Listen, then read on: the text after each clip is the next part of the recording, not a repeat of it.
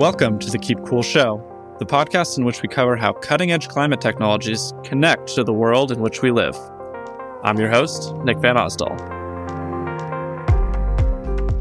During my PhD, me and my colleagues would joke, like, no one will ever make a million dollars off of anything we discover, right? And that's because we just didn't believe that anyone would ever seriously value with dollars climate action and climate change. And we were completely wrong about. And I feel similarly about biodiversity right now. It's just really hard for me to imagine people doing it, given, especially in like doing it for a long time. But I'm also appreciating like this is all changing much faster than I predicted, right? Like, and so I could be incredibly wrong there. What we have seen is like when we talk about what the value of these carbon credits are, the biodiversity does play into that price, that carbon price. And that's what we're seeing right now. All right, Colin, welcome to the Keep Cool Show. It's great to have you. Thanks, Nick. Excited to be here. So, I've started doing something new, which is in lieu of the like, tell me your background story and everything you did before what you're doing right now. I like to get listeners excited by just diving right into the deep end. Why don't you give us the zero to 60 on Funga and the business that you're helping lead? Absolutely.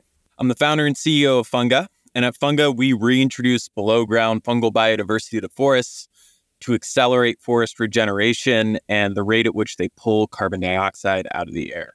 And we do that in a way that's pretty different than what's been done in the inoculant space for a long time. I think it's really useful here to draw an analogy to the human microbiome project. So we've nice. come to learn that like our bodies are microbial ecosystems. You know, we house an incredibly biodiverse community of organisms in our gut and throughout our body that have a profound impact on our health.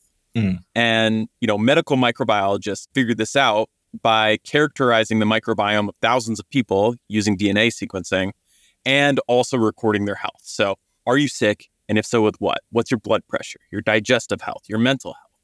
If you put all that together, you can create essentially a description of what a healthy human microbiome looks like, a map. And you can then use that to say, okay, if I've identified somebody sick because of a loss of microbial biodiversity in your body, I can use that map to select a healthy microbiome and seed that into you. And that is the treatment for a variety of diseases. It's some of the best treatments for a lot of certain conditions and digestion and other stuff now. Right. And those are on the market today. And so we asked the same question, but of a forest, right? And the forest microbiome really, really lives in the soil, and fungi are a huge, important part of that. And so mm. we go to thousands of forests. We document forest health, or we work with people who have, and we sequence the soil to figure out which fungi live there. Got it. And from that, we create that analogous map what's a healthy forest microbiome look like? Yeah. And go to places where we know there's been significant degradation of the soil microbiome in a forest, and we introduce that at the moment of tree planting. And we're not introducing one or five or 10 species when we do that because we're using whole microbial community is we're introducing hundreds of species of fungi, thousands of species of bacteria when we do that. And our goal here is really to learn from nature through that mapping process, right? identify how biodiversity is linked to forest health, and then use that biodiversity as biotechnology to mm. create outcomes in the forest, like carbon removal. I love that analogy to the human microbiome too. I think that helps make it pretty appreciable at the work that you all are doing. And there's an, a couple things that before we dive deeper on the business and the work that you all are doing that I think there's some like table setting that might be helpful for some of the folks listening in. When we talk about biodiversity like as a concept, if folks are kind of newer to that, how do you we've already started to kind of get into the implications of some of it, but how do you break that concept in general down to folks? Like when we're talking about the biodiversity of a forest, what does that encapsulate for you? For me, biodiversity is the variety and complexity of life on this planet. Mm. And part of that is how many species are here. So you might go to a forest and say, there are 12 different tree species here, and that's important. We generally have this concept of like more is better. And in many cases, that actually is true. But it also matters not just how many, but are those the right ones for the geography you're in, right? Like, are right. the, you can imagine a world where you had more species than in a native habitat, but you had the same species everywhere. And so you create this huge homogenous landscape. And that's really what's going on in a lot of agriculture. And so it's about how that biodiversity turns over in space and how you preserve that variety. And that biodiversity is absolutely the plant species, but it's also the flora, but also the fauna, the animals, the fungi, the things that live in the soil, and all the other microbiology as well.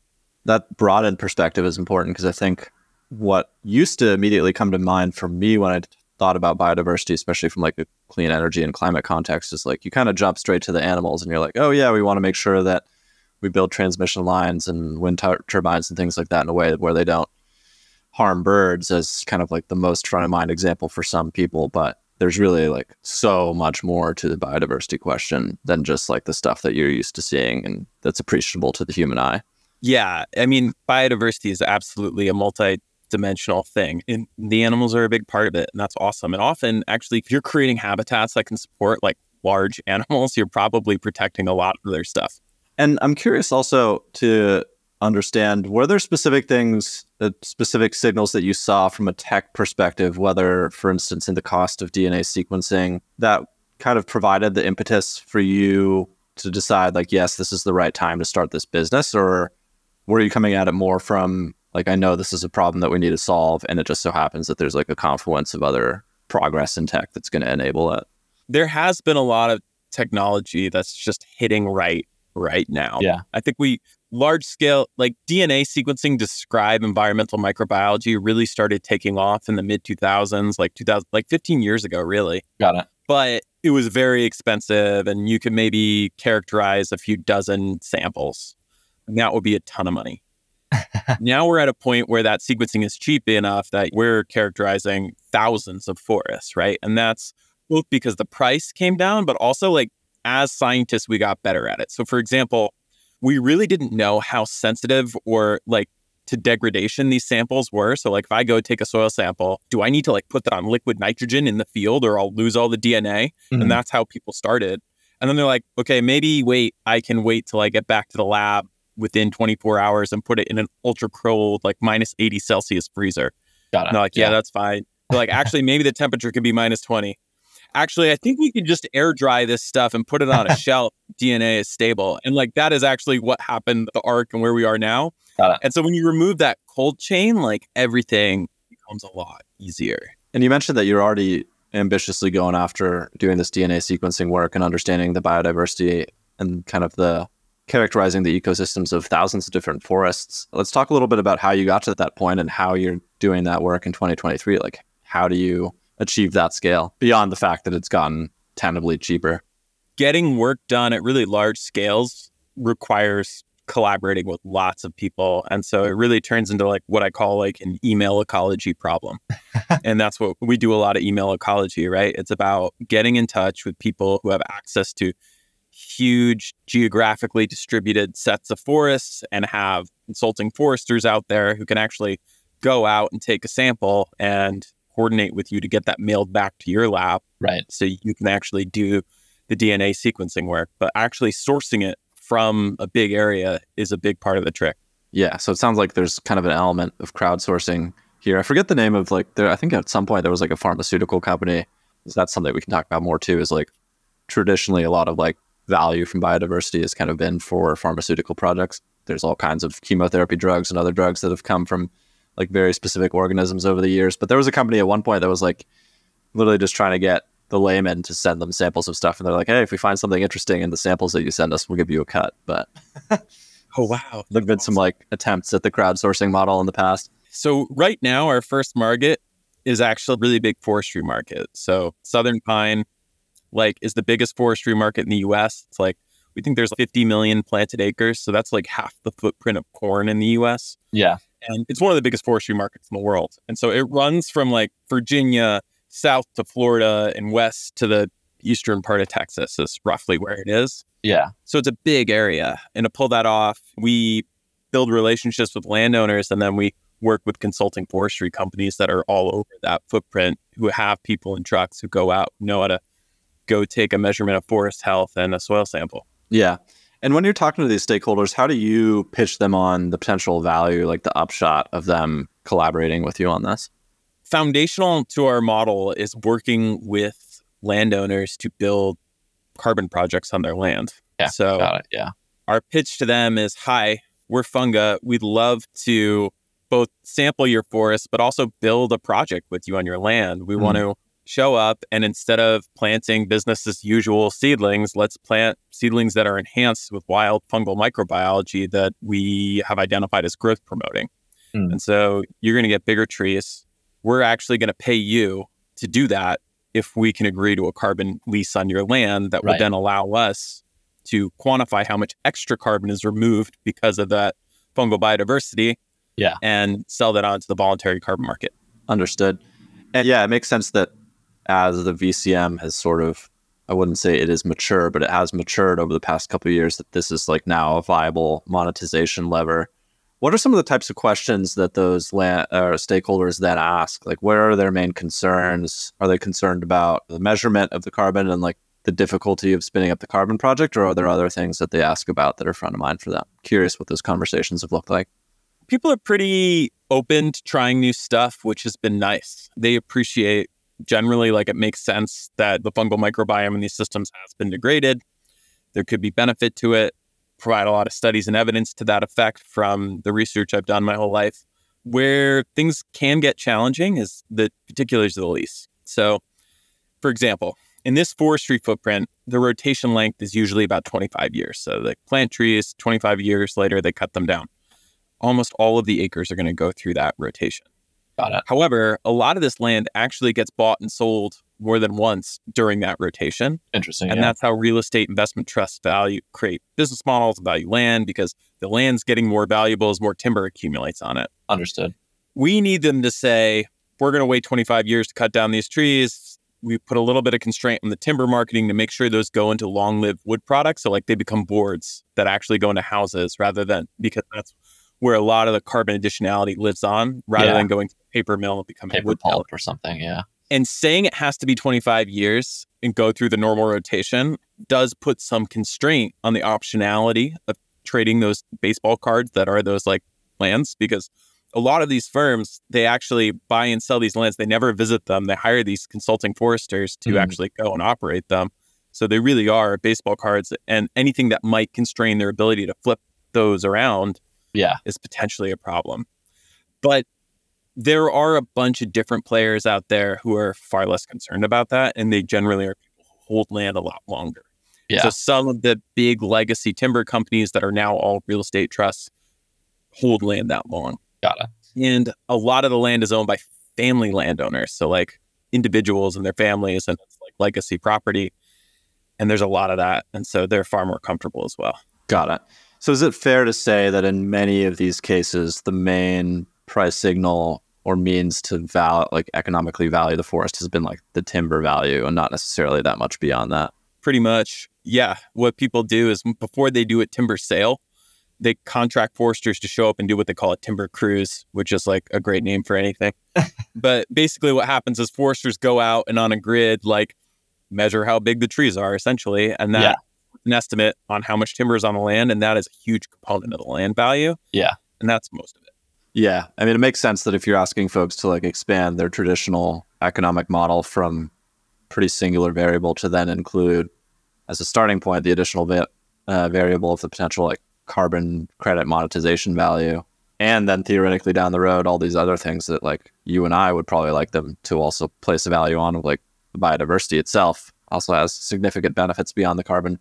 But yeah, that's a difficult shift to make over time. It's kind of like turning around an oil tanker. Yeah, and I think it'll get there. It's just, you know, in theory, right? Having a payment associated with a carbon lease should like have positive value as well as the constraint on the optionality, but it's just really new right now. Yeah. In like Timberland appraisal. Yeah. And they don't know how to price that. And so that is an obstacle, but you know, I think we're just gonna have to find early adopters and there's a lot of them out there. Let's talk about some of them. I'd love to, you know, hear some of the examples of the folks. If you're able to share some examples of the folks that you're starting to do this development work with in 2023. Yeah, so we've done a lot with a real estate investment trust called Conservation Forestry.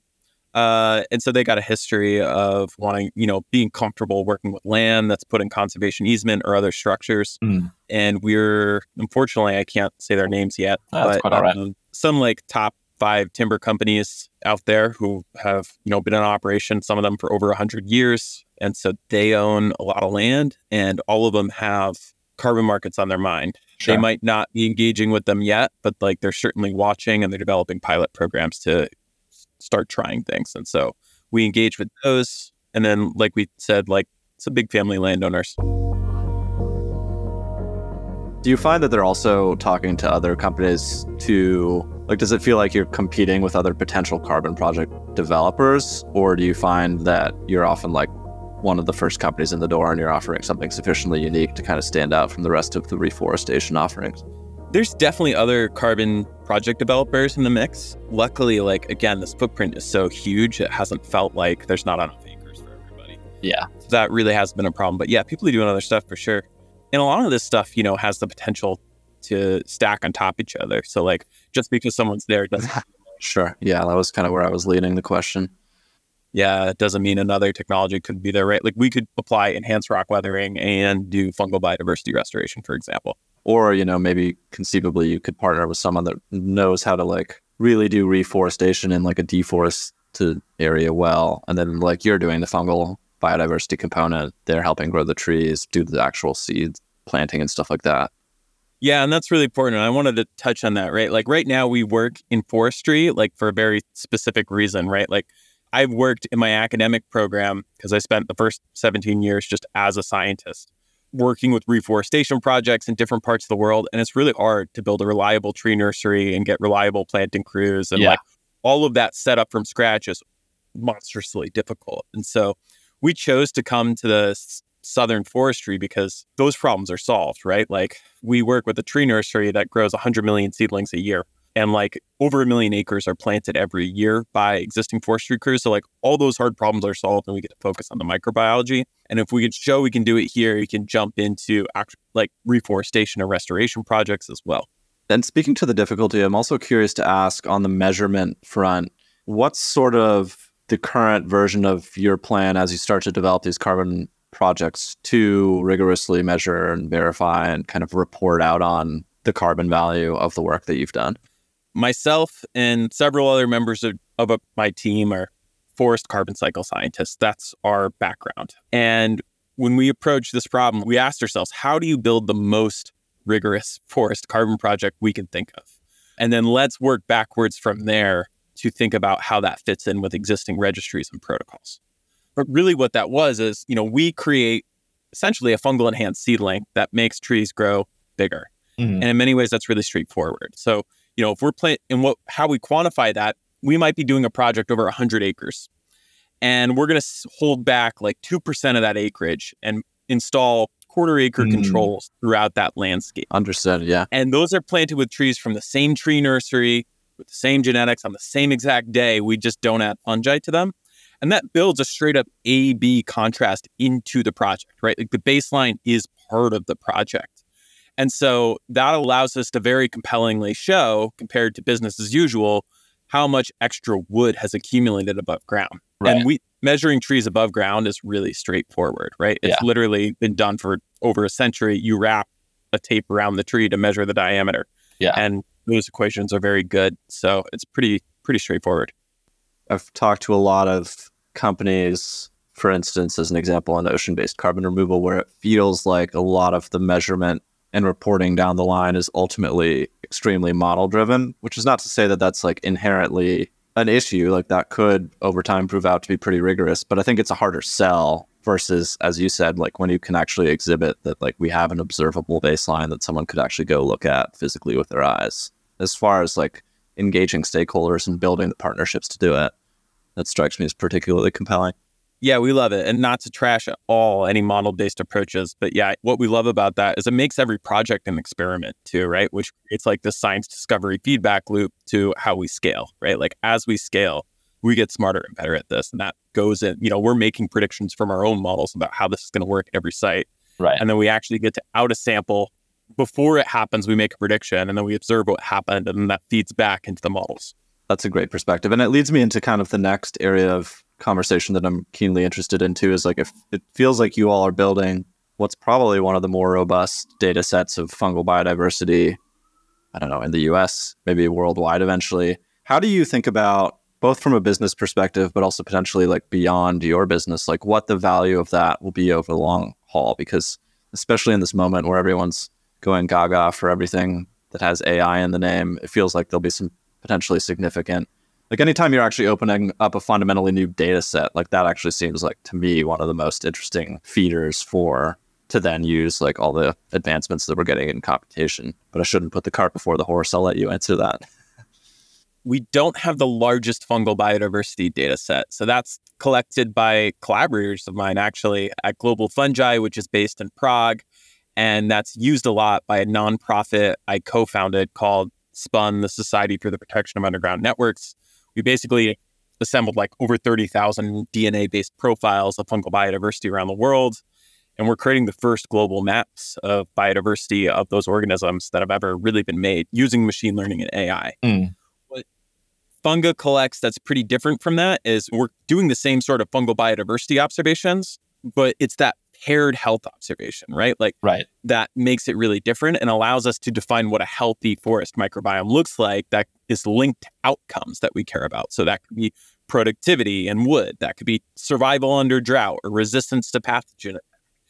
Without that paired observation, you can't build that. And so, Hmm. as far as I know, we've built the largest paired data set so far, and it's getting bigger. And I like how you already spoke to the multidimensionality of it. Of like, obviously, we're starting with a pretty keen focus on is more wood growing, but there are endless other potential applications of you know drought resistance, resilience, et cetera, et cetera. Yeah, like we know we're almost certainly building soil carbon through this process as well, but because of the challenges of measuring soil carbon, we're like, this is not where we're starting. I'm curious also, what's your perspective on like how long do you think like it kind of seems like it's going to be a stepwise process as you just indicated. Like maybe you start with the additional carbon sequestration in wood. Someday ideally you're also able to prove out that there's additional carbon sequestration in soil. How long do you think it will take before we start to see more robust markets for some of the other services that you're indubitably providing here? Like I think earlier this year, a consortium of some Swedish banks bought some of the first like biodiversity credits associated with some like reforestation projects out in Sweden. Like, do you think that market will also kind of follow with like a three to five year lag what's been happening in carbon? Or do you think it's going to take other regulatory frameworks for folks to really start like assigning economic value to biodiversity? I really don't know. um, Neither do I.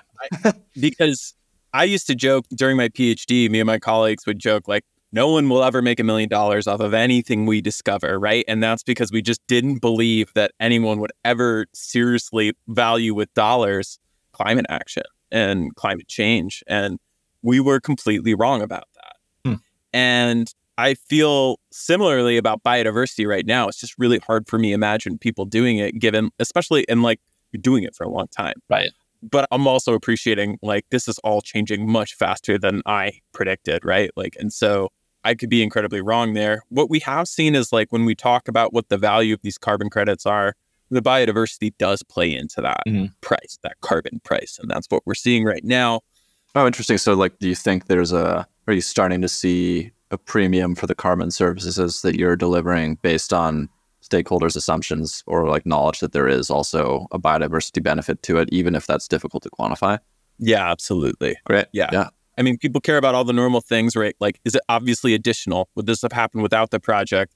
How long does that carbon stay removed? But like, there's also this huge component of like co benefits, which is a broad thing, but biodiversity is a big one. Thinking about like carrots and sticks too, I think we are starting to see some solid regulatory push, at least in the EU and the UK, around mandating or at least like trying to create structures to promote biodiversity, like conservation and restoration. I think there's an interesting law in the UK, for instance, around infrastructure deployment, where I don't know the exact specifics around it, but specifically it was something to the effect of like for specific types of new major infrastructure, they actually also want the projects to prove that they're promoting like a 10% biodiversity net gain as opposed to like disrupting biodiversity. So, in and of itself, like that'll probably provide opportunities for companies, potentially like yourself or others, to. I mean, there's at least going to be a market for like measuring and proving to a certain extent that that's happening, even if it isn't like there's a market for credit. Yeah. And I think it's getting there. And I think one of the biggest challenges is like agreeing on the metrics themselves. Like Right. What does a 10% net gain in biodiversity mean? Pretty difficult. 10% more species, or is it okay if there's less species, but less of them are invasive? And so, and more of them are the ones that are actually native to that place, right? Like, how do you bring in all that context that, like, Yeah. we've been studying for a long time? And it's just not carbon in some ways is a lot closer to fungible because you can weigh it, right? Right. It's math. And biodiversity is much less so because it's like the unique combination. That said, people are, there are creative ways to do this. And colleagues of mine at the Crowther Lab at ETH Zurich, where I used to lead a team and I'm still affiliated, are working on developing what they call the SEED index, which is sort of like a biodiversity and biocomplexity index that's Yeah. multidimensional. And what it eventually gets you to, even though it's considering all these very complicated things, is like, here's what it is in its natural state. Here's what it is in its degraded state, sort of like a space. And like, you can then quantify how much closer you got and get to things like, here's a 10% lift. Like, that's a number you can actually eventually get out of that. Yeah, it makes sense that a lot of the foundational work around that will be agreeing on the right metrics and then figuring out how to actually like reliably measure those consistently across different ecosystems and all that type of stuff. just like in carbon, right? Like so much of this comes down to the baseline, right? Like Yeah. how much what the same is true of biodiversity. Like what is intact biodiversity for this place? And like when you get to somewhere like the UK, that becomes particularly challenging because scientists can't agree on like what they call the wildwood, right? Like pre-major conversion of that landscape to an agricultural one. Yeah. What was there? What is intact biodiversity? And so that getting that baseline right is challenging. And you need frameworks that allow that baseline to shift as we learn more. And that becomes part of the hard problem. The UK is such an interesting area for it because that's sort of like the epicenter of where the industrial revolution started. Like we've already been at work inadvertently disrupting ecosystems for 200 plus years now, as opposed to other parts of the world where unfortunately that's kind of starting to happen now. But uh, yeah, it'll be interesting to continue to see what happens in that market. This conversation all also led me to another question that I always like to ask, which is like for you and Funga, like how do you all measure success? And maybe that changes over like the near term versus the long term. But like, what are some of the main KPIs that you'd be excited to be like, if we do this by 2025, that would be a huge win. For us, it's like how much land, how many acres or hectares are we operating on and actually having an impact? And then what's the size of that impact, both for biodiversity and for carbon? And so for us, it's like we go and we continue to monitor our sites after we put down a treatment and reintroduce fungi. And we say, Right. okay, we have a reference case and we're always expanding it, like tracking down ancient loblolly pine forest because it's a native tree to that part of the world. These are production timber forests. It's an agricultural environment, but our goal is to ask how can this agricultural environment act as a better reservoir of the biodiversity that remains on this planet? How can we reintroduce that? And when we think about success for like how much have we moved the needle there for fungal biodiversity, right? Like to what extent have we moved the needle from its degraded state back to its intact state? And we can quantify that. And then the second thing we care about, of course, is how much extra carbon was removed as a result of that. And as you are doing this work and starting to actually develop carbon projects, we've probably already hit on a few of them. I think stakeholder engagement and corralling all the different folks that need to be on board for this type of work feels like one of the more challenging and you know also rewarding aspects of the business. But what else comes to mind when I ask like what the key kind of challenges that you're hitting up against are now? And I'm also curious whether there's areas on the tech side where you're like, oh yeah, this is something that like if this if there were continued innovation on this front for the next few years, that would also provide a significant lift. So on like the business building side, it's really about, you know, we're creating reforest like forestry projects and, and tree projects, right? And trees grow slowly before they grow quickly. A lot of the carbon impact we're going to have is going to happen and be realized over the next five to 15 years. Mm-hmm. And that means we need people who want to go early.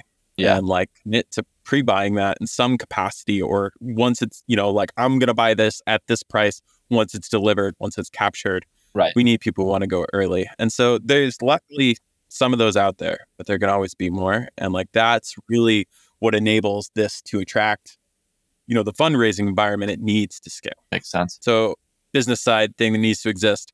Technology side, it's pretty straightforward to measure a big tree, like a Mhm. tree that's like 15 years old, has like a trunk, and you can easily measure what they call a diameter at breast height with like a tape. You can also take like a LiDAR phone up to it Right. and like get it, zap it. Awesome. What's more challenging to measure is baby trees. Mm. The first one, two, three years of growth. But most reforestation projects are really judged based on the success in those early years.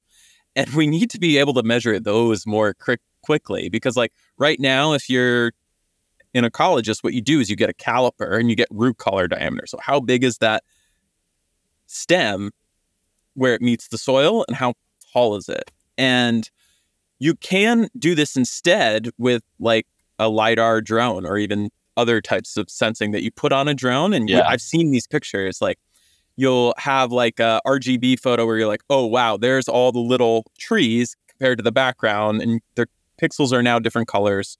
If I knew the pixel number on from that image and I also had those ground ba- based measurements, I could build a model that then allows the drone to measure all the trees. Yeah. Amazing. And while it can generate that picture, I haven't seen someone actually put those numbers in a spreadsheet so they could be cross and matched to those basic, super basic measurements. Right. And without that, you can't build the model that's really rigorous. And maybe somebody already has solved this problem and can do it. And if they can, please call me because we want to figure that out. Yeah, not to like make it even more complicated, but I think two guests prior to you on the podcast was fellow Dan Katz, who's the CEO of Orbital Sidekick, and they're launching hyperspectral satellites. And he was discussing how there's also like implications around, you know, they want to be able to use that to also measure biomass and stuff like that. So the tech stack for all this type of stuff is definitely developing. To your point, it'll be interesting. The perhaps the most interesting upshot of that is like what does combining all of that different data into like the most robust model look like from on the ground to space based like satellite observation data Yeah. And like we're to have to come at it multiple directions. There'll always be a role of ground based observations to calibrate those models, but it's getting better all the time. And like, as you said, suggested, the AI capabilities that are coming through Mhm. have made it easier than ever to relate very complex data sets to outcomes you care about. Mhm. And so for us, that's DNA sequencing information, right? Like I get information about from our footprint, there's thousands of fungal species in that data set and existing in different places. And like translating that into predicting biomass, AI is a big part of that trick.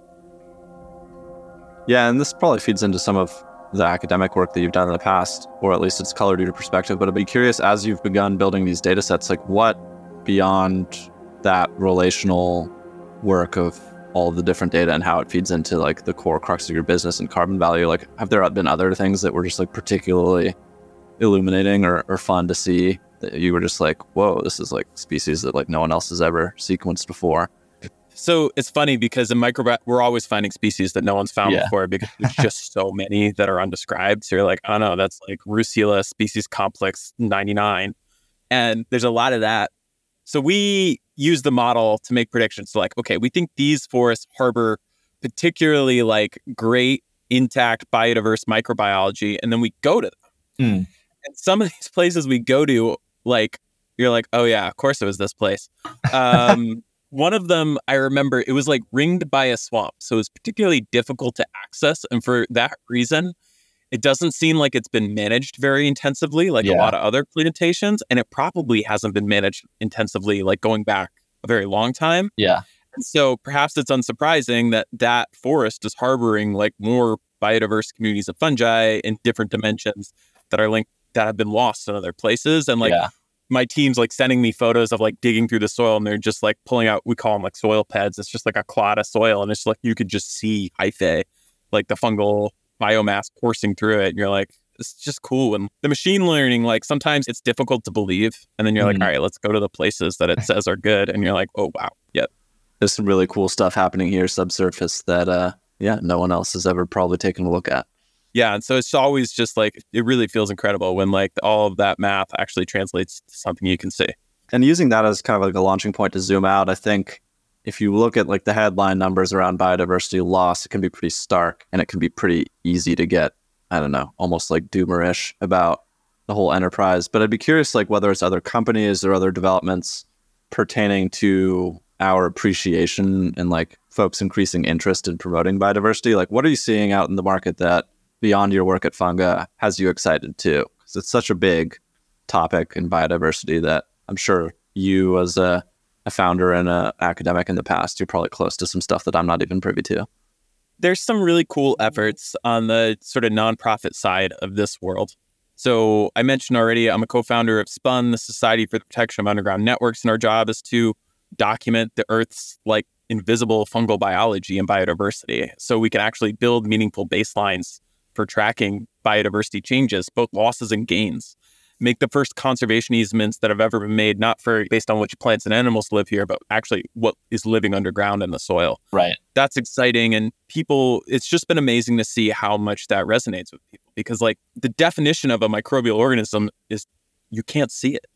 And so, like, the fact that people are really on board to appreciate things that are fundamentally invisible is just really inspiring to me. It's the change that needs to happen in many ways. I mean, we couldn't see greenhouse gas emissions 100 years ago and so no one paid attention to it now hopefully like the same level of concern and innovation and development will happen across a lot of other areas where it's like we just haven't been able to see this stuff and as a result haven't really thought about putting a value on it and fascination like a, it's like most fundamental level it's like an emotional thing if you're mm. fascinated by something and like i think people astrobiologists have not biologists just astronomers have done a great job of this. People are fascinated by black holes. You right. cannot see a black hole. And that's awesome. And there's just as much complexity and depth in the biodiversity that inhabits this planet. Mm. And I don't know if we've made as many strides in that, you know, just deep fascination with the public yeah. as people studying deep space have.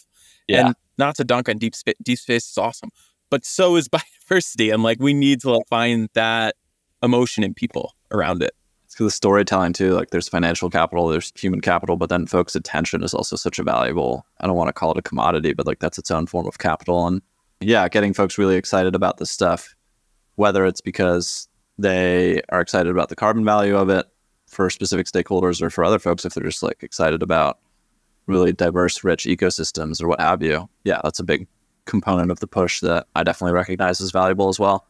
You know, it takes people like y'all, Nick, to like tell these stories and get them out there because they don't tell themselves. Right. Yeah. I think there's been a lot of good, I think just like, you know, the research around the extent to which like trees and forest ecosystems like communicate through mycorrhizal networks and stuff like that. I feel like that's probably done a lot for the public sentiment around it of being like, oh wow, we like had no idea to like what extent like trees like alert one another to things and share resources and stuff like that. So yeah, it definitely feels like there's been a sea change in terms of you know, people's just like interest and appreciation for natural ecosystems over the last five years. But maybe that's just our echo chamber to a certain extent too. I don't know.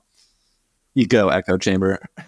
I would say like soil health really resonates with a lot of people across the spectrum. And like, you know, I've done a lot of work during my PhD in Central Texas. Like, we used it the space from Austin to like Del Rio, which is almost by Big Bend, six hours of driving as a rainfall gradient. Mm-hmm. And we would study microbes on people's ranches and trying to understand how they might or might not be adapted to drought. And you go out there, and part of that is like you just meet these people who own these ranches and you drive around on their ATV with them and they show you their ranch and where they hunt and the places they've been observing for 20 years. And they mm-hmm. see biodiversity change on their land. Yeah. And they are deeply like concerned about it and also emotionally connected to it. Yeah. Right. And these are not always people who are in my normal echo chamber. I think people across political spectrums and age and all sorts of different dimensions like deeply care about biodiversity and they use different ways to describe it and explain that. But it's really a point of common ground, I think, for a lot of people. Yeah, that's an interesting component of the conversation too, is like the way that this can be a pretty bipartisan push. I mean, even if it's just something as simple as like topsoil on farms, like yeah, as you said, those aren't necessarily like the folks that care deeply about that aren't necessarily the ones that know about or the most excited about the IRA, for instance, but you know they have a vested interest in it and a deep understanding of it. So building those coalitions. Well, yeah, like the point of climate action that has the most bipartisan support is like forests, yeah, trees. Like people are like, okay, I can get down on that, you know, regardless of where I am on a political spectrum. Feels like a good time to also extend, you know, the opportunity for calls to action. You already kind of hinted at one earlier around if there's folks that are doing interesting work around building data sets that kind of harmonize the on the ground tree measurements with things like data from drones and stuff like that. That's certainly an opportunity area. But who else are you interested in hearing from at Funga? Like what types of folks are you looking to hire or, you know, where would you point people who are interested in exploring more of the work that you're doing? Totally. Thank you. If you want to follow what we do, we're on LinkedIn, we're on Instagram, we're on Twitter. Find us and follow us there. We post a lot of content there if you're a carbon buyer and you want part of your net zero portfolio to support fungal biodiversity restoration as a climate solution, call us, email us. We want to work with you. We want to help you deliver that. And then finally, a weird ask, you know, we really are interested in finding the oldest pine trees out there. I love that. Uh, so basically, you know, when Europeans settled North America, they clear cut everything east of the Mississippi. Yeah. And these pine trees we work with grow on a 25 year rotation, but they can easily get over 200 years old. And it's extremely difficult to find them. And Hmm. so if you know where old growth, you know, southern pine forests are, call us. We want to go. We want to sample them, describe the biodiversity, share that information with the world. Like that's somehow in your wheelhouse. Reach That's a fun project. If I had a month off, I'd consider just like going out and going like super old pine tree hunting, and not with the intention of cutting them down, obviously, but just to find them. I love that. Yeah, they're out there. They're on like islands and rivers and stuff like that. Mm. Anything that we haven't hit on that you feel like is super critical? I feel like covered a lot of good ground, but I think the thing we always want to make sure we hit on is like we're working in forestry, but part of the reason like we've chosen where we work is because this huge forestry market, like southern pine and loblolly pine specifically, is a native tree to this part of the world. There's a ton of fungal biodiversity associated with that tree that has been lost due to intensive forest management. And so this is part of how we chose where we work in forestry because we think we can actually have a, do a lot of ecological good in this area right. and it's uniquely suited to that. And then also, sometimes people get hung up on this is forestry. How are you going to have a climate impact if you cut these trees down? sure. And it's really important to emphasize that, like, it is forestry and this is an agricultural market that's huge in the world. It's really important for building materials, especially as we try and move away from things like concrete and steel, which Right. are associated with a lot of emissions. And people are making innovations in mass timber. So you can build a skyscraper out of wood, which is can be a carbon negative material. And that's where a lot of that carbon lives on Yeah. in those materials. And so even though the forest is being cut down, right, like it lives this second life outside of the forest. And that's really important to understand Yeah. the climate impact of what we're doing in that forestry market. And if you're also like rebuilding a forest fungal ecosystem and then sourcing wood products from it, ideally that's also just like displacing like deforestation elsewhere. And so there's a significant benefit to that as well. Yeah. And like we're developing, we have this whole narrative now around regenerative agriculture, right? Like we're trying to build more biodiversity into our managed food landscapes so we can also grow more nutritious food, support things like pollinator habitat, and get those systems to act as better carbon sinks. And like, what is regenerative forestry? Right. And we think a big part of that is building biodiversity back into it below ground, as well as a bunch of other things. And I think that's the lens we try and bring to this work. Love that vision. Yeah, I think that's a good hopeful note to end on. I won't make you sometimes I try to like close on the like optimist versus pessimist broad strokes question as it pertains to uh to climate change, but I see you as someone that is at least finding optimism and going out and doing the work. So Our lead data scientist, and her take is always like, do anything. yeah. and this feels like part of anything. And so that's really what it is for us. It's like, you know, there are things we have to do to like take climate action.